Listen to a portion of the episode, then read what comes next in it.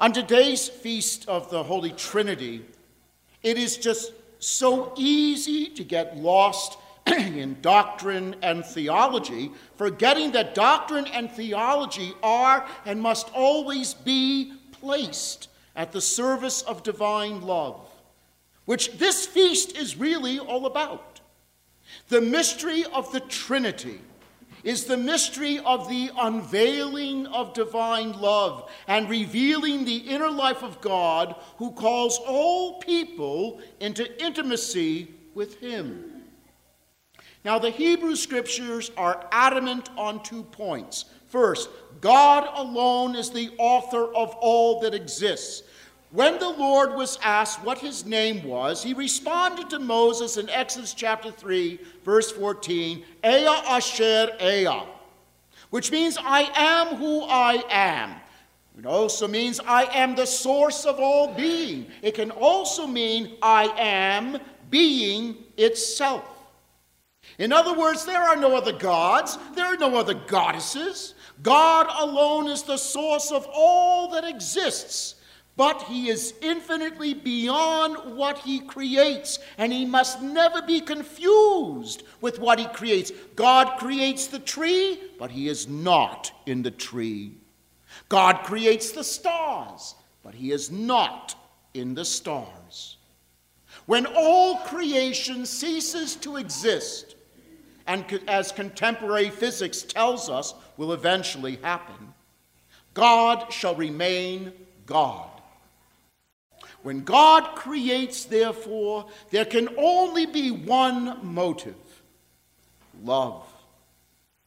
And this points us to the second truth God calls all men into a relationship with Him as His chosen people, Israel, and as individuals, from shepherds to kings, workmen to prophets, men and women. This God who is the source of all, but infinitely transcends all, calls every person to intimacy with him. And this reveals something about our nature, however terribly fallen and defective it is. We are created to desire this intimacy with God, to accept this intimacy, and to live in this intimacy. We are most authentically human when we respond to the divine love with love. The mystery of the Holy Trinity calls us to a third conclusion. Authentic love is always relational. Authentic love is never solitary. Authentic love is always a reaching out from the self to embrace the other and to take the other into the self. But if God is one, how can he love as Father, as Son, and Holy Spirit? Doesn't this violate the oneness of God? The Hebrew scripture, scriptures give us a hint about the interior life of God. In the creation account of Genesis chapter 1, after God created the material universe and the living creatures, he prepares to create man. But the Hebrew text suggests that man is created in a way that is entirely different from the rest of creation. There seems to be an intense deliberation by God in forming man. We are told in verse 26 Then God said, let us make man in our image, according to our likeness. Notice the plural. God is one and cannot be divided. But being one does not mean that God is solitary within himself. An authentic love cannot be solitary. Then there's that wonderful encounter between Abraham and his wife Sarah and three strangers in Genesis chapter 18, verses 1 through 11. Now, Abraham realizes that these three strangers walking outside in the desert during the hottest part of the day were not mere men. He instinctively understood these were angels, messengers from God. And following his instincts, Abraham addressed all three of them, but every time he did, he would say, My Lord. Not my lords, but my Lord.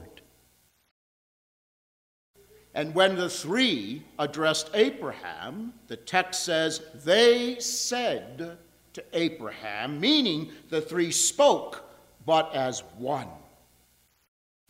From the very beginning, the church has understood these texts to refer to the mystery of the Trinity.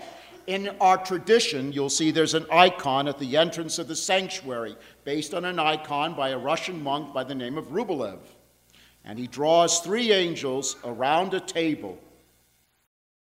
The three messengers surround, around the hospitality of Abraham, representing the Trinity.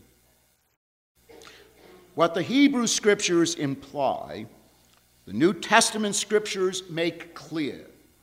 God is not solitary within himself. He is an unbroken, undivided communion of love expressed in the intimacy of Father and of Son and of Holy Spirit. Each loves, but in unique personal ways without dividing love.